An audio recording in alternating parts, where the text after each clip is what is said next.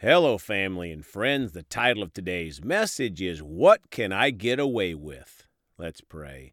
Father, we come today ready for more of you. We know that your word is like an onion. We peel it back and get layer upon layer of revelation, Father. So we come today ready to receive fresh and anew your word, Father, and choose to apply it to our lives. In Jesus' name, amen. Well, folks are going to talk today about this topic what can I get away with?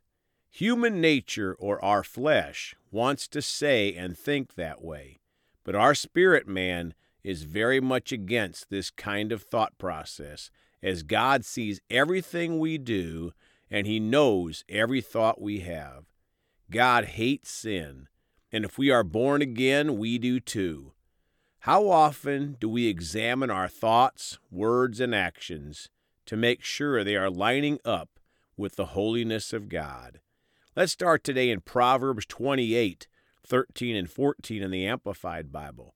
13 He who conceals his transgressions will not prosper, but whoever confesses and turns away from his sins will find compassion and mercy.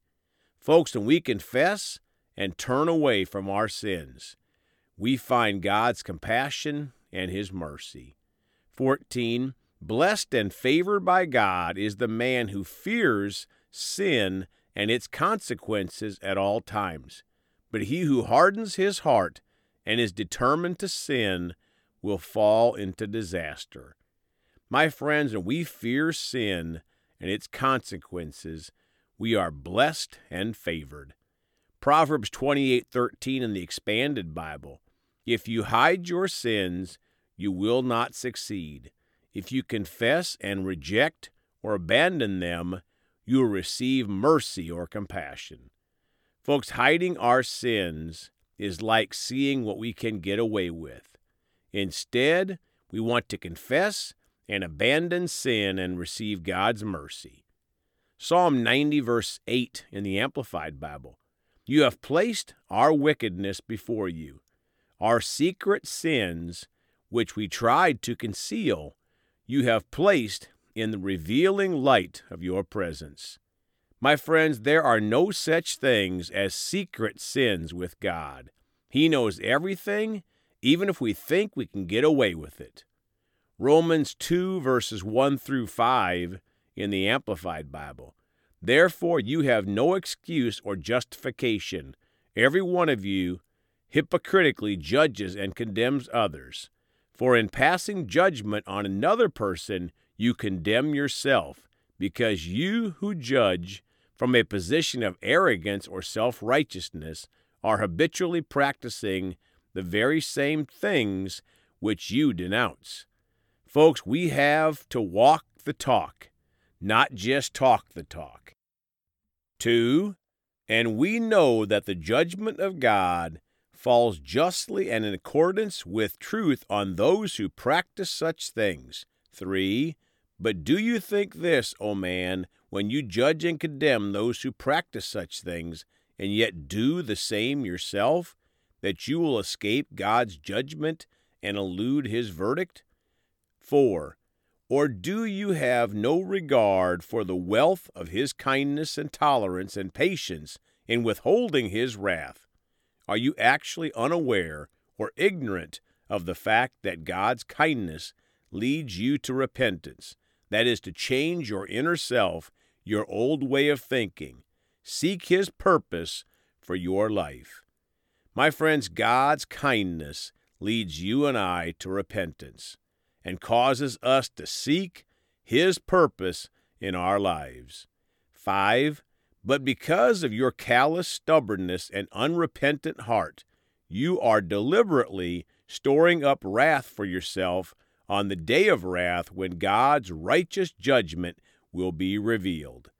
Folks, God's judgment is again coming to this earth.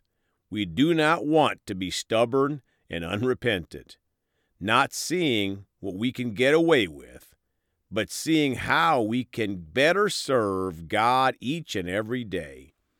Now, Psalm 139, verses 1 and 2 in the Amplified Bible. O Lord, You have searched me thoroughly and have known me. 2. You know when I sit down and when I rise up.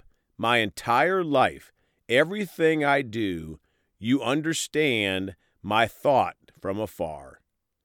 My friends, do we sometimes forget that God knows everything we do and every thought we have?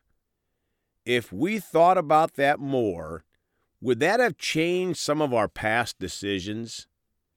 Now, Psalm 19, verses 7 through 14 in the Living Bible.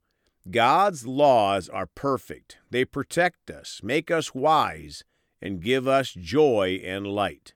Folks, God's laws, the Word, protect us. They give us joy and light, and Jesus is the Word. 9. God's laws are pure, eternal, just. 10. They are more desirable than gold. They are sweeter than honey dripping from a honeycomb. 11. For they warn us away from harm and give success to those who obey them. 12. But how can I ever know what sins are lurking in my heart?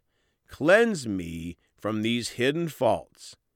13. And keep me from deliberate wrongs. Help me to stop doing them. Only then can I be free of guilt and innocent of some great crime. 14.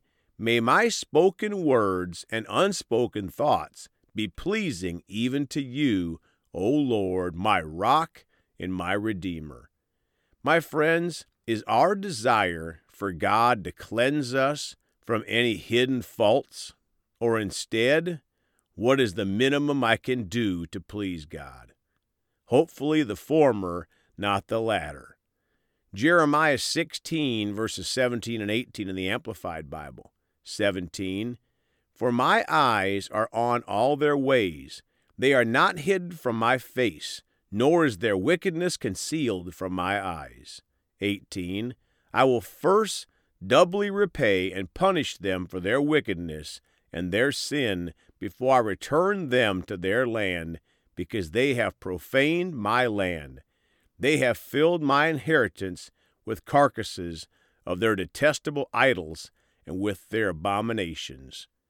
Folks, many in the world don't realize that punishment will ultimately come from wickedness and sin.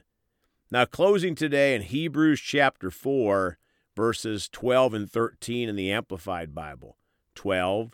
For the Word of God is living and active and full of power, making it operative, energizing, and effective. It is sharper than any two edged sword, penetrating as far as the division of the soul and spirit, the completeness of a person, and of both joints and marrow, the deepest parts of our nature, exposing and judging the very thoughts and intentions of the heart. 13.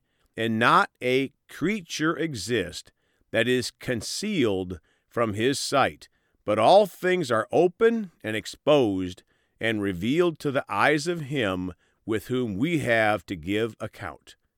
My friends, we will give an account to God for our thoughts, words, and actions in our lives.